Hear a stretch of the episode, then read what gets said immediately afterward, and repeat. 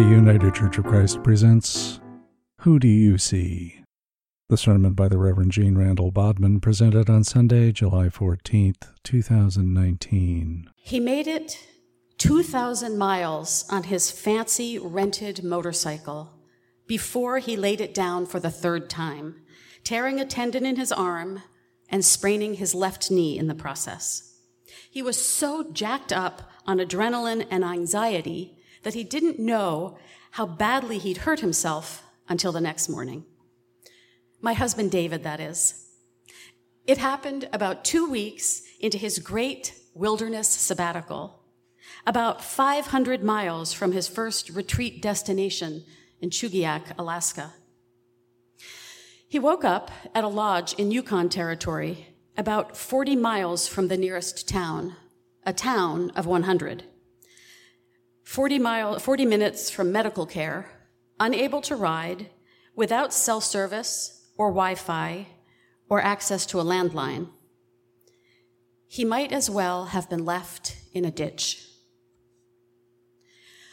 I want to speak today about precarity and resilience, about the human heart in all its depraved indifference and in all its God breathed tenderness and beauty.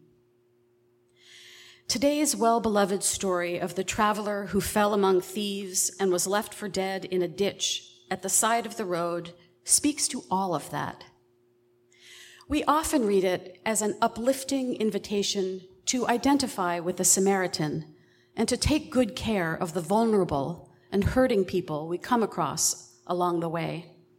And it is that.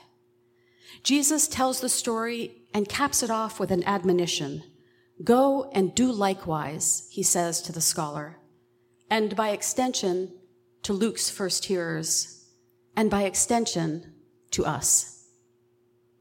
But the story is also more than that, because whenever Jesus tells stories, when he teaches his followers with a story, the invitation is not just to see ourselves as one of the characters, but all of the characters. In fact, Jesus' first hearers and Luke's community would have heard this story as a bit of an affront. Let's start with a lawyer, really more of a religious scholar, someone well versed in religious law, not the lawyer we imagine in a court setting. He stood up to test Jesus on that religious law. What must I do to inherit eternal life? He asked. And as so often happens, when someone asks Jesus a question, he got a question back in return. You're a scholar. You know the law. What is written? What do you make of it? How do you read it? And the scholar, joining together a passage from Deuteronomy and one from Leviticus, answers in the same way that Jesus is reported to have answered in the Gospels of Matthew and Mark. He says, You shall love the Lord your God with all your heart, all your soul, all your strength, all your mind, and love your neighbor as yourself. Exactly. But everything about Jesus' answer, do this and you will live, right down to the verb tense, assures us that this is not a one and done situation. There is not an obligation you can fill, an offering you can make, or a ceremony you can participate in. There is not one big thing you can cross off your to do list and ensure yourself a ticket to heaven. That is not what this is about. Instead, Jesus invites the lawyer into a way of life, a way of being in the world that opens the gates to rich, real, eternal living, beginning right now. The life of God's kingdom, the life of God's realm. Keep doing this, and you will live. And you will live. Well, okay, but, the scholar asks, to make sure he is getting it right and seeing and understanding it correctly, because he is a scholar. Well, he says, but who is my neighbor? Instead of answering, Jesus told the surprising story we think we know so well. A man was going from Jerusalem to Jericho and fell into the hands of robbers. Well, none of Jesus' hearers would have been surprised by that. The road that led from Jerusalem, narrow and winding and literally downhill most of the way, was known to be beset by thieves and bandits. Most people, especially wealthy ones, traveled it in groups for safety. No, a single faller, a single traveler falling into the hands of robbers on that road was not surprising. It's what happened next and who came along that was surprising. A priest, a Levite, and a Samaritan. That would be like starting a story, a priest, a rabbi, and a plumber. We all know the joke goes a priest, a rabbi, and a minister. And everyone in Jesus' audience would have known the story goes a priest, a Levite, and an Israelite. That's how all the folk tales began. The three just go together. And Jesus' hearers would have been more than surprised. They'd have been shocked and offended that the priest and the Levite, seeing the poor man bleeding in the ditch, crossed to the other side, and kept on walking.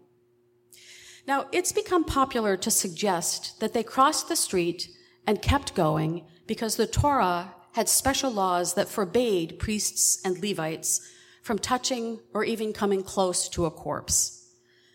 Then they would have been forbidden to participate in temple activities. It would require rites of purification that took quite a time.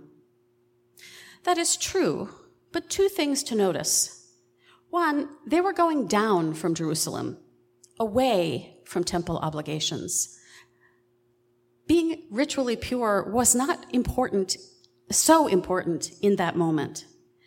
And even more, there was a law that supersedes the law of purity, a law that requires all Jews, priests, Levites, and Israelites to come to the aid of someone in distress.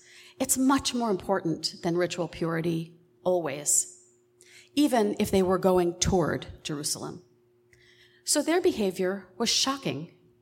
It was shocking not because priests and Levites in general and as a class cared more about ritual purity than the well-being of another human being, but because these two individuals in particular should have cared and they could not be bothered.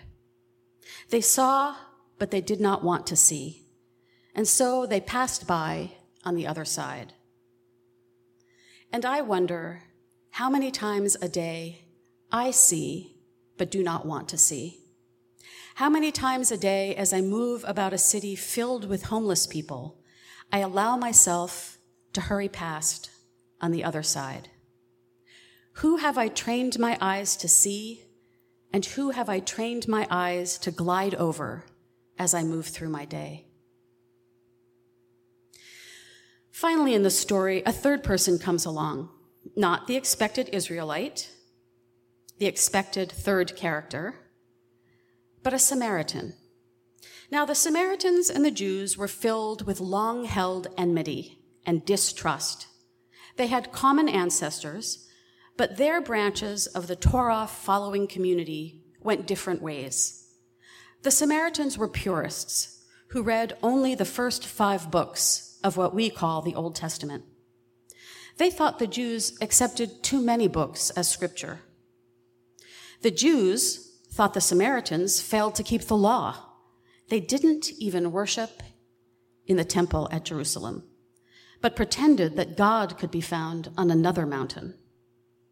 There was cultural and political antipathy between the two groups, and occasional flare ups of violence. Nevertheless, along came a Samaritan who saw the man in the ditch and having seen, was moved with compassion. He did for the man what the priest and the Levite ought to have done. And more, we like to think of ourselves as the Samaritan, reaching out to tend those who are vulnerable. And often, and especially here in community, we are. We feed and tend and care not only for each other here, but we reach beyond our little community. We step outside our walls in as many ways as we can think of. I wonder if we also remember to see ourselves as the man in the ditch. Because the reality is that every single one of us lives with human fragility. What Kate Bowler calls the human condition of precarity. We are all, in the end, quite vulnerable. When David woke up in that lodge in Yukon Territory, he was quite despondent. And then, the owner of the lodge, who unbeknownst to David had seen him go down the night before, came to his cabin to check on him. This is not the usual way of things, but she checked. She took one look at him and she said, You need medical help. You need to see the nurse up in Beaver Creek. I'll ask one of my employees to drive you because you can't get back on that bike. And she did. And the driver waited until David could get in to see the nurse practitioner, the only medical person in town, and then waited again while the nurse took an hour off for lunch to write up her notes and to speak to her husband. You see, during her exam, she asked David what in the world he was thinking of riding the Canada Alaska Highway alone. It's a place where, if David's pictures are any indication, there are moose and bear right by the side of the road, and they might step out in front of you at any time. When he explained that he was on a sabbatical and doing a 40 day wilderness adventure, she got really quiet and asked him to come back after lunch. During that lunch, she asked her husband if he wouldn't mind driving David to his next de- destination, 500 miles away in Chugiak. Then the lodge employee took him back to the lodge, where the owner had arranged to make the room available, although David did not have a reservation for that night, and the room was booked by somebody else. The lodge owner called the someone else and then called a bunch of other places to get them a different room. The next day, the nurse's husband, Doug, came down from Beaver Creek, and he and David took off. 500 miles is a long way to ride with someone, as Meredith can attest from last week. and just like the two of us, Doug and David got to talking. Turns out they both like fishing, they both like taking pictures of landscapes and wildlife, and they both like pie. And that's it. That sums up what they both like. This Good Samaritan and David did not agree on anything else at all. They didn't agree on how to read scripture or what kind of worship is the right kind. They didn't share any cultural or political beliefs. Except for David's obvious need and Doug's compassionate willingness to see that need and fill it, they are two people who probably would never have entered deep conversation, and they almost certainly would not have planned a trip together. And yet, together, they traveled, and they gave each other kindness and compassion and love. I wonder when you have been vulnerable and from whom you have accepted help. Scottish theologian John Swinton was reflecting on the teaching of Jean Vanier in a talk entitled, Who is the Stranger? As many of you may know, Jean Vanier was the founder of the L'Arche communities, communities in which people with and people without cognitive disability live together, not so much as caregiver and care receiver, but as friends. Vanier said that God had called him to this way of living with people in friendship and in the spirit of beatitude. He was called by God to create space for welcoming and space for hospitality. He said, Welcoming and hospitality is something of the Word of God. It is something that God tells us to do and sends us out into the world to do. It is a fundamental vocation of humanness to be called into the world to welcome one another and to be hospitable, especially to strangers. We can see it in the ministry of Jesus, how he moved back and forth between being the guest and being the host. This movement, this combination of both, defines and marks his ministry. Swinton went on to ask, what would it mean if the idea of welcoming the unexpected guest actually applied to all of us? If all of us saw ourselves not just as the welcomer, but as the guest. Because in reality, we all are unexpected guests in the kingdom of God. It is because of God's movement towards us that we know how to be welcomed and to extend welcome.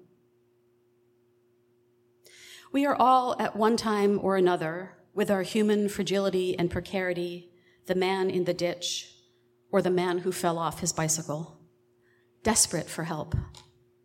We are all at one time or another the priest and Levite, seeing and refusing to be touched.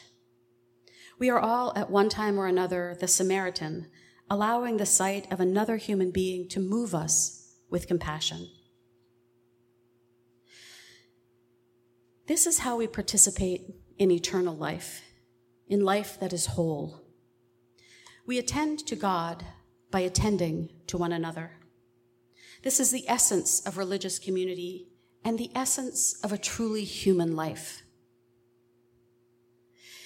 In the Genesis story, God blows God's spirit into us and sustains us through God's nephesh, God's spirit.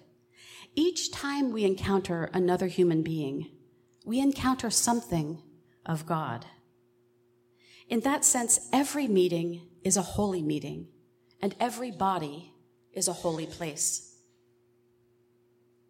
At the heart of hospitality is love, and love says, It is good that you exist.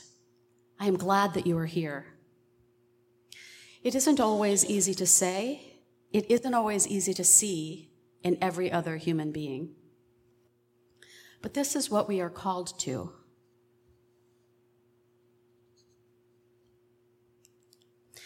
It is both the simplest of instructions and the most complicated to carry out.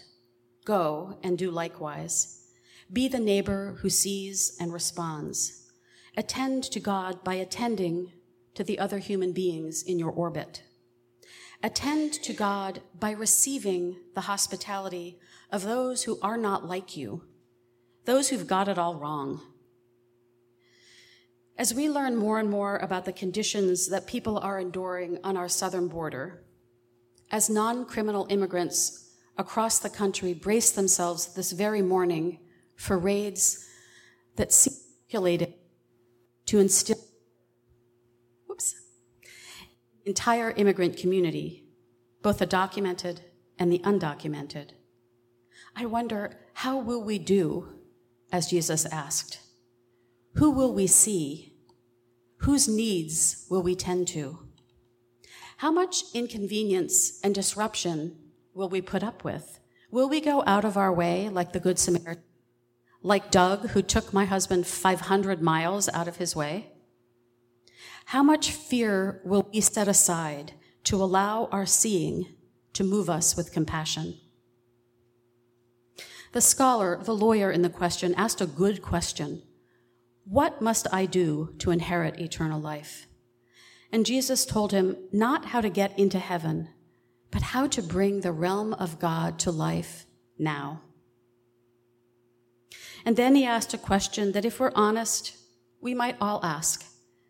Okay, yes, love of God and neighbor, but who is my neighbor? I mean, after all, who is it okay for me not to love? To which Jesus said, No one. We all need these reminders.